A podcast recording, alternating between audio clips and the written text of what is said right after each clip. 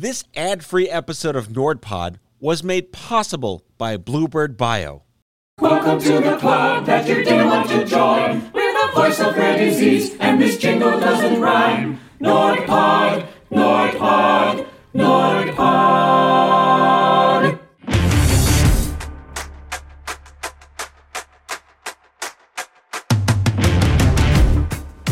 My name is Matthew Zachary, and welcome to NordPod, right here on the Off Script Media Network.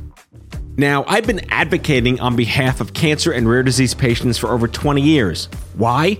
Because I am one. NordPod is the official podcast of the National Organization for Rare Disorders. And a quick reminder before we get started that if you like the show, please leave us a rating and a review on Apple Podcasts because it helps other listeners like you discover the show. Now, let's get started. Hello, friends, and welcome back to another exciting episode of NordPod, the voice of rare disease.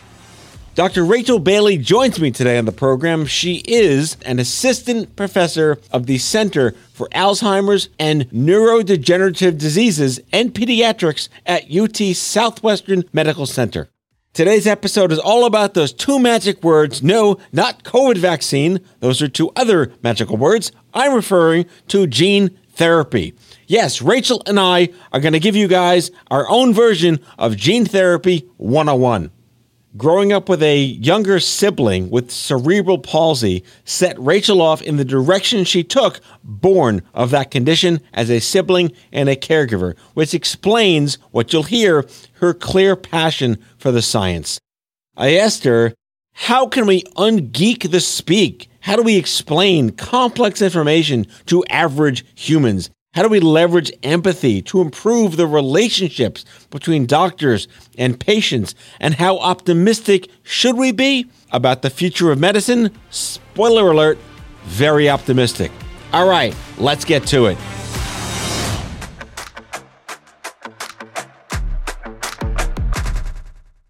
Rachel Bailey, welcome to NordPod. Thank you so much for having me. It's a real pleasure. I couldn't help but notice you went to Rensselaer, and I went to Binghamton, so we probably have an ah. equal affinity for Wegmans. Am I correct? You are correct. One of my favorite stops at Rensselaer when I visited my friends there was the gift shop, and they had a T-shirt or some kind of hoodie that said, "I learned how to spell Rensselaer." yes. Can you part of- spell Rensselaer? I can. It's part of our first year of training. So it's R E N S S E L A E R. So it's not W R E N Z U H L. Yeah, okay, It I sounds like that, but no. Uh, what did you study there? so I did a dual degree in biology and bioinformatics. That sounds like something I would never think to do in high school. Was this part of your predispositions? The bioinformatics was not, the biology was. So I have a younger brother who has cerebral palsy, and his form is more severe. So I grew up helping to take care of him, go to his doctor's appointments, his physical therapy appointments, and everything like that. And I think that really helped foster a desire to help people for the interest in biology and science. And so when I went to college, I knew biology and science was the way I wanted to go. I ended up adding in the bioinformatics, but kind of found my senior year that wasn't my love, which is okay. I tried it. How old, if I might ask, were you when your brother was first diagnosed? So he is three years younger than me. So that would have occurred shortly after birth. However, it wasn't until he was closer to two years of age that my parents realized that something was wrong because he wasn't hitting his developmental milestones. So, about the time I was five and on, we were aware of this was the situation and how can we make it the best that we can for him. So your entire upbringing was through this lens of caregiving. Definitely. And I think that's helped really it helps me to interact with families that have children with rare diseases. I think I have a different empathy than possibly some other people do, having lived that as a sibling, which is always very different living it as the patient or living it as the caregiver. It's a very complex relationship between all those factors, but it definitely builds a genuine interest to try to help people to make their lives better, their families' lives better, so yes, definitely colored it. Sure, and you know, I like to say that we're all many of us are born of our conditions. So clearly, this was possibly what you were meant to do. And uh, you, I love that you mentioned empathy because that could be a whole other show. Clearly. Uh, you shouldn't have to have a sibling with this to develop empathy. But you know, I want to get into. Yes, I was stalking you because I was supposed to, but I was traversing your Carmen Sandiego like ventures around the, the country, South Carolina, Minnesota, Florida, North North, North Carolina, Utah. I, I just I have to hear like clearly you went to these places to further your education and your pedagogy and your skills and your, your knowledge. What were the benefits and maybe downsides of constantly traversing the states? I would say, I mean, downside is more from a personal where, you know, you pick up and go and you make new friends as you move around. But career wise, that's actually has been hugely beneficial because it gives me the chance to go to different academic institutions and get mentorship from different walks of scientists, clinicians, people with very vastly different experiences that you know when you go into science it actually tends to be a very mentoring field. You're always thinking about how do we educate the next generation and to teach. So it's been hugely beneficial for me to learn from each of these places. So i did my undergraduate at rensselaer and then i actually ended up you know working as a laboratory technician at the university of south carolina and then later at the Mayo Clinic in Florida. And it was at the Mayo Clinic where I started working in a neuroscience department. And that was my first introduction to neuroscience. And I absolutely loved the research I was doing, where it was in neurodegenerative diseases, diseases that affect the brains and cause the cells to die. And really with an undertone of proteins that go bad and aggregate and then cause the cell to die to study that you know how does it happen? Why does it happen? So that then we can figure out ways to stop it. And there i had the opportunity to actually take classes as part of a master's program and realized this is what i would want to do a phd in. And so i started graduate school there at the mayo clinic and then my research mentor moved her laboratory from there to the University of Florida. And I loved the research I was doing, and I loved my mentor so much that I transferred then from one school to another to finish my degree. And the work that I did was hugely inspirational, loved discovering things. But at the end of it, I felt like I wanted to take a different path where I could feel like I was making an impact immediately in someone's life, um, that I could help develop a treatment that could benefit someone in my lifetime. While versus sometimes with research, you feel like you make discoveries or you find out how things work, but you don't see how that necessarily helps someone for years and years until someone else picks it up and they can use it for something. And so to that end, I then went to the University of North Carolina to do my postdoctoral training, and I joined the gene therapy center that's there and joined Dr. Steven Gray's laboratory, who specialized in developing gene therapies for rare pediatric disorders. And I just absolutely loved it. So, when did you stop saying pop and start saying soda? I, I, actually was never a pop person. You know, the Albany, New York area is less poppy more soda. it's hysterical, really hysterical. I love that you brought up this idea of research is someday. And what does it look like to actually bring something to the market? How do you develop a drug and indication, a molecule? It could take years and years and years. Where did you land in reconciling your vested interest in the maybe not someday, maybe sooner? So, When I joined Dr. Gray's laboratory, he had already been working on a rare disease that's called giant axonal neuropathy. And it's a disease that, you know, I think there are maybe 50 to 100 patients currently known. And so it's definitely very rare. And he had developed a gene therapy where you use a virus called an adeno associated virus, this very small, generally harmless virus that he could use as a delivery vehicle to bring a working copy of the gene to a patient's cell. And he was working directly with a patient foundation, um, Hannah's Hope Foundation, where through now coming in on that project where they were starting to go through actually the regulatory steps to get approval to start a clinical trial at the NIH to test the treatment he had developed in his lab in the patients he was actively working with. It gave me the chance to meet the families, to actually meet the children with the disease, and to really gain inspiration from their battles and seeing how I could actually help that. And so, shortly after I joined that laboratory, they started the clinical trial and did the, to our knowledge, the first delivery of a virus like this into the cerebral spinal fluid of a patient so that the virus could go to their brain and to the spinal cord to deliver the gene therapy and to try to help those cells. So it was really That's incredible. Monumental and we it, the trial is still ongoing.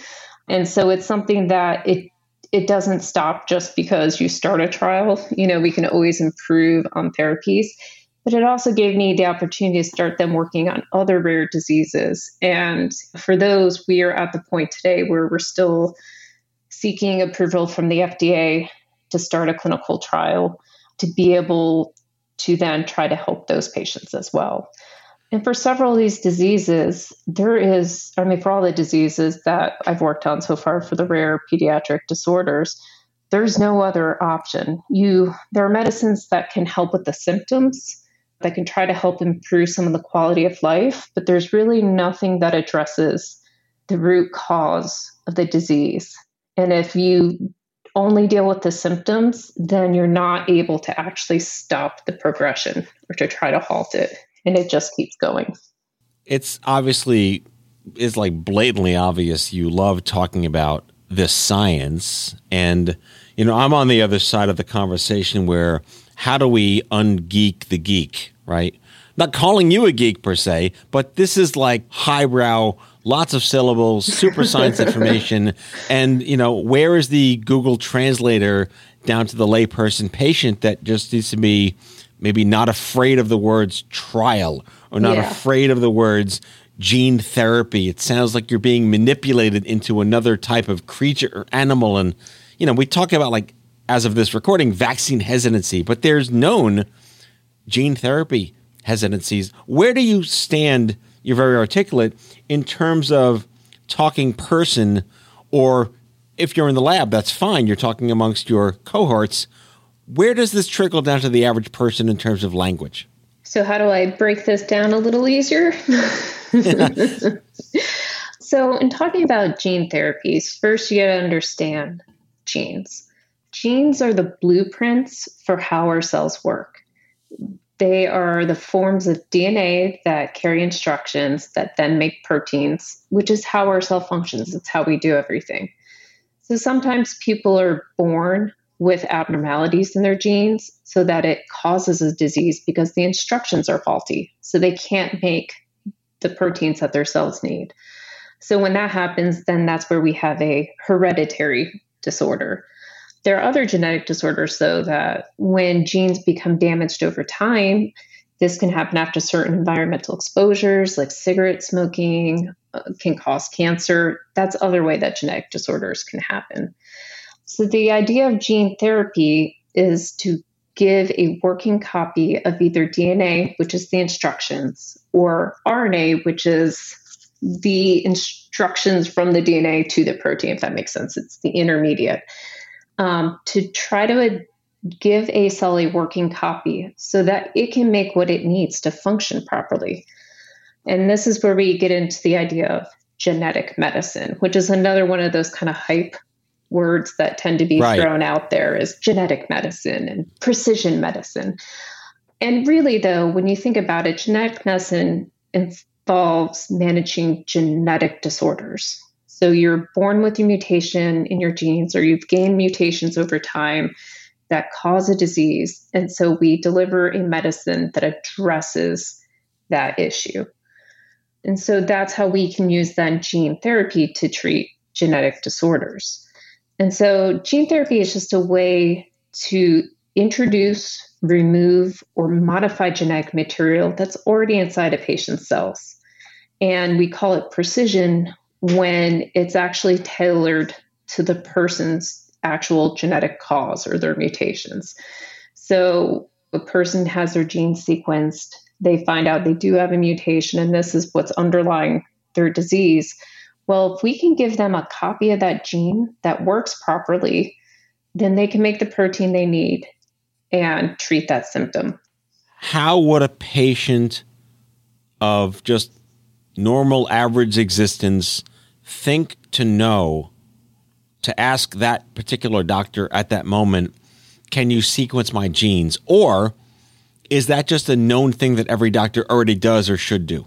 It actually is does not happen every time because there's not always a reason to it. It's not the cheapest procedure at this point, although over time it's becoming more and more cost effective to be able to do like whole genome sequencing. The other way that we think about it is typically by going by the symptoms. So they have different, what they call panels now for different types of diseases. So, for example, if a child has epilepsy where they're having seizures, if there's not a known cause, the doctor can order what's called the epileptic panel, where there are known genes that cause epilepsy, hereditary forms of epilepsy, or they've gained a mutation over time that they were then born with, and then that causes this. So they can screen specifically for those genes to help narrow down the potential causes. And but that, you know, takes the doctor to ordering it. So part of what we work on, we being the larger science community, is also educating clinicians who are the doctors who see the patients that they should think about these as being causes, particularly in young children where you see diseases that there's not really no causes. So it's becoming more commonplace, but it's definitely not the first thing that doctors typically look at, mostly for the cost, and not all insurance will cover it, and it varies from state to state. Yeah, I can imagine the permutations that lie in the wake of even knowing it exists and getting access to it. So if if there's a really simple way to explain the difference between genetic therapy, like using your body's DNA to help you maybe live better or not die from something, versus regular old medicine, what would it be? So usually with gene therapy, the hope is that this is a one-time treatment. That because you're giving the blueprints, the DNA, to the cells so that they can make it itself, you only potentially need to treat a patient one time versus this having to be a treatment they take for the rest of their lives. So, current medicine, oftentimes you take a pill every day for the rest of your life. With gene therapies, where we use viral vectors for delivery, so wait, wait, wait, jargon alert. What's a viral vector? I know, vector? Oh. So, a vector is a vehicle that you use for delivery. You can think of it as your delivery truck. You put your gene inside of this delivery truck, you then put it into, say, your bloodstream, and it drives along and it goes to a neuron in your brain or a heart cell or a liver cell, wherever you're trying to direct it. And it goes there and it delivers your gene package to that cell. And it says, here's your DNA, now use it and make your protein. So that's when we say vector, it's our delivery vehicle for the gene. So vectors are usually the most common are derived from viruses because viruses are very effective at getting into our cells, which we've seen um, from recent pandemics. Viruses know how to get into our cells.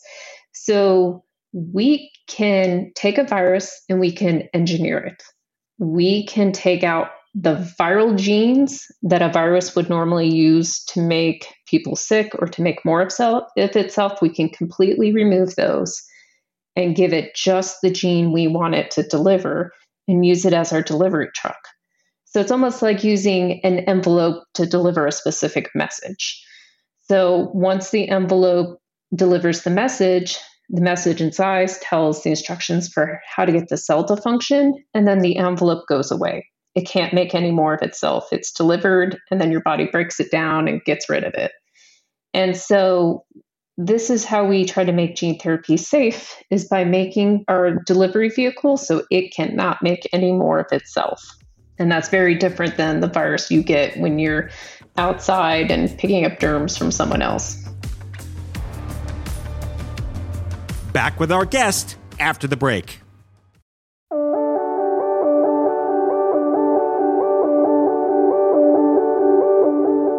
Alrighty, NordPod listeners, it's time to get ready for the 2021 Living Rare, Living Stronger Nord Patient and Family Forum, a virtual two day program on June 26th and 27th, specifically designed for you, the rare disease community.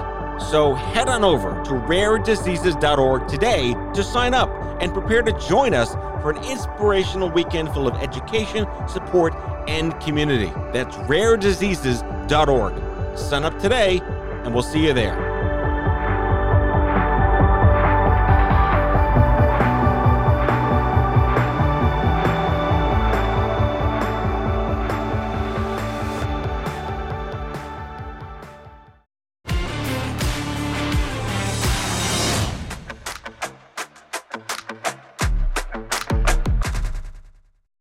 So again, going back to layperson and speaking human being and it's so important that people in your position are able to talk this language. It's the language of science and data.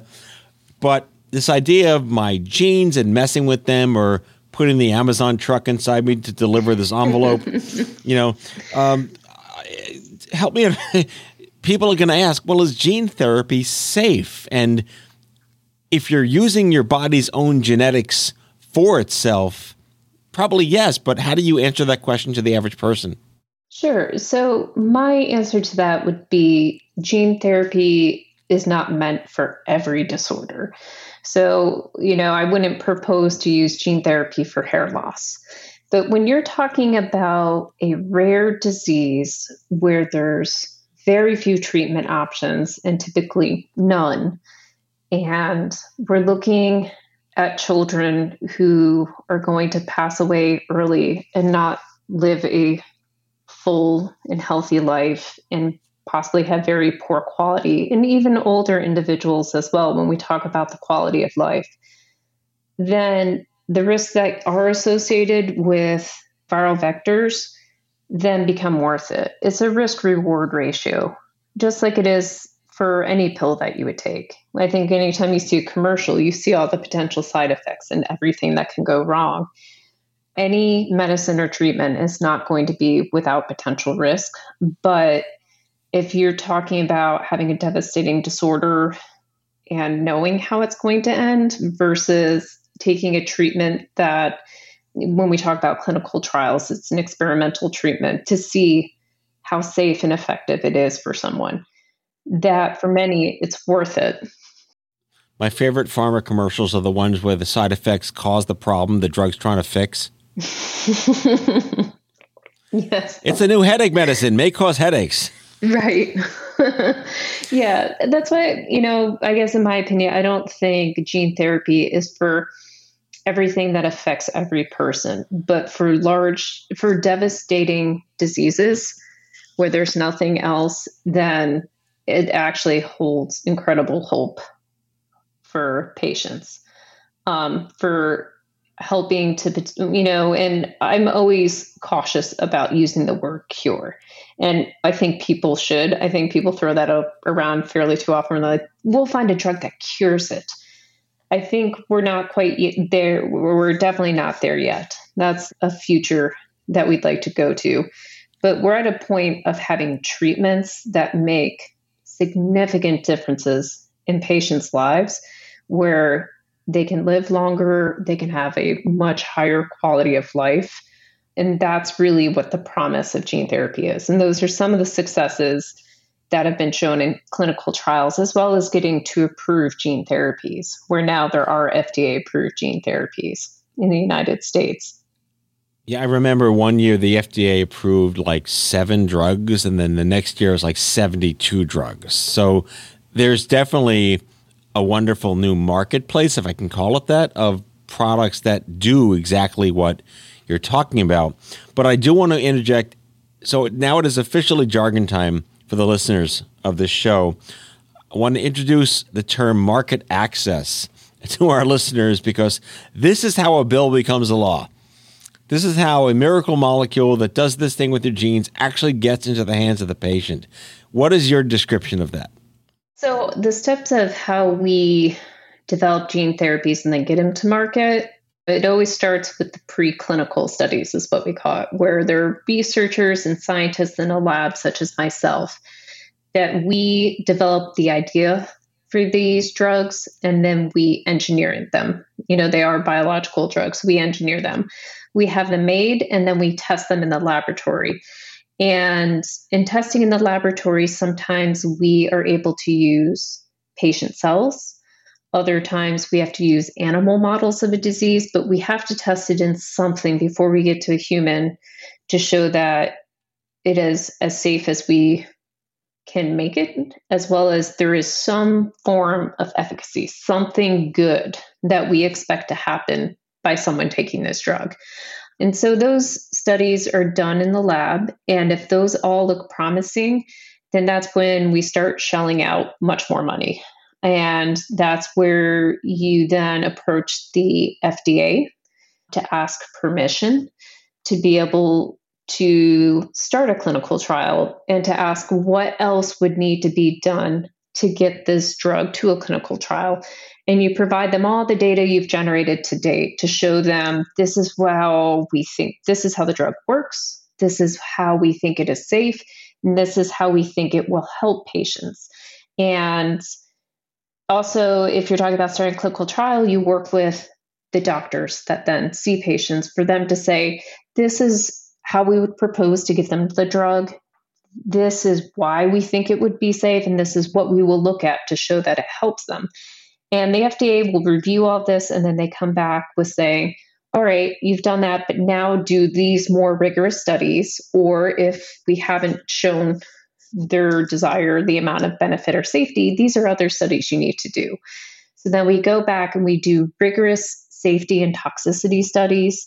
There are rigorous studies done on the drug itself to again look at safety and try to avoid negative side effects. And then again, we go back to the FDA with all this data and evidence and massive application packets to say, this is what we have that we think we can start a clinical trial. So then, if the FDA agrees that they think it could be safe and effective, they can approve the use in a clinical trial. So, the clinical trial design between a rare disease and a standard everyday disease like headaches, not even diseases, is quite different. When we talk about rare diseases, these are patient populations where usually there is 200,000 people or less with this disease that's within the United States. And frankly, for many of the rare diseases that we've been developing gene therapies for, we're talking about there being maybe 50 patients, maybe 100 patients with this disease, where it's very rare. And so we have to structure our clinical trials different. We can't have these follow the standard, usually phase one, phase two, phase three trials where you know you enroll a small population for a phase one to show that it's safe and then you do a bigger group of people for phase two to show there there's some benefit. And then a phase three would normally be a randomized, double blind, you know, people get placebo, other people don't. And you're talking now about hundreds to thousands of people. We can't do that for a rare disease because there's not enough patients. And so the FDA has now recognized different ways that we can um, develop clinical trials for rare disease, and as well as to give expedited pathways where we can accelerate approval. So instead of taking 10 to 20 years to develop a drug, it now can be done in maybe five years' time. Um, for diseases where we're talking about patients have no other options and it's a devastating disease, this is a drug that could potentially have a significant impact on their life that there are now different ways to test this in clinical trial. So let's turn this to our listeners and educate them about how their voice matters in this important but complicated process. What can patients and patient advocates do? I would say maybe not to demand that these drugs get to market more quickly, but they have to be done safely. Yes. Help the listeners understand what they might be able to do today to accelerate this process on behalf of themselves and their own respective communities. So I'd say for rare diseases, it's actually imperative that the patient population becomes involved because the funding for these programs needs to come from somewhere first off. And so if it's a rare disease that's normally not being funded by like the federal government or something to develop a cure for maybe 50 people. So oftentimes the burden of the financial component, at least the initial part of it, so the beginning of the research program, is often funded by families who do fundraising, who raise awareness and bring in money, and they then help fund scientists to start the development of these treatments.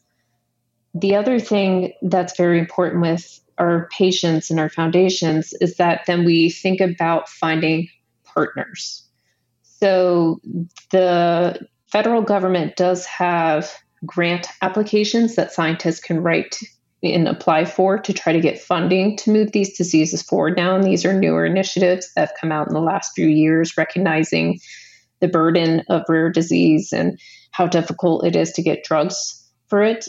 The other option is to actually partner with industry. There are many pharmaceutical companies that do like to take on gene therapy programs that are promising where you know if a foundation has funded the initial work to show look here's the drug we think it will work we think it's safe then they can partner with a pharmaceutical company that then says okay we will now step in and can supply the greater sum of funding that's needed to actually get to clinical trial to make the drug that's meant for use in patients because that's very expensive. And then we will help drive it towards approval. So it's so important that foundations actually support those efforts. And also with the rare disease program, oftentimes it's really not known the exact course of the disease, what we call the natural history. We know outwardly how some of the patients are, but when we're trying to show a drug is working, you need to provide readouts to the FDA that you show, okay, when the patient has this disease, it's called a biomarker. This biomarker is normally very high in the patient when they have a disease. With treatment, this then comes down, which then is also associated with that patient being healthier or having an improved quality of life. Um, so it gives us something to read out in clinical trials. And so just understanding a disease that's rare is what we need patients for to help come together to participate in natural history studies so that we can understand these diseases so that we can then better treat them. You hear that, folks? Your voice matters. Your activism matters. Your participation matters. Dr. Rachel Bailey, I'm going to get this right, the assistant professor of the Center for Alzheimer's and Neurodegenerative Diseases and Pediatrics at UT Southwestern Medical Center. I got that right, I think. Yes, you got it. Lots of syllables, but totally worth it. Thank you so much for coming on NordPod today. Thank you so much for having me.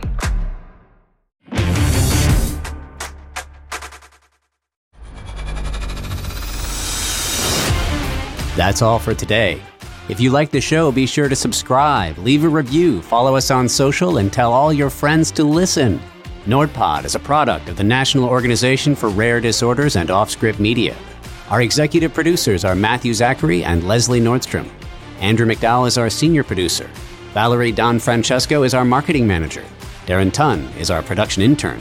It is recorded, mixed, and edited by Matthew Zachary and the post production team at OffScrip Media.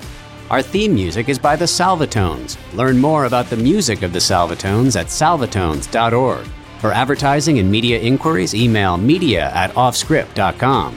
Hit us up at contact at offscript.com to share comments, feedback, and make guest recommendations. For more information, visit nordpod.org.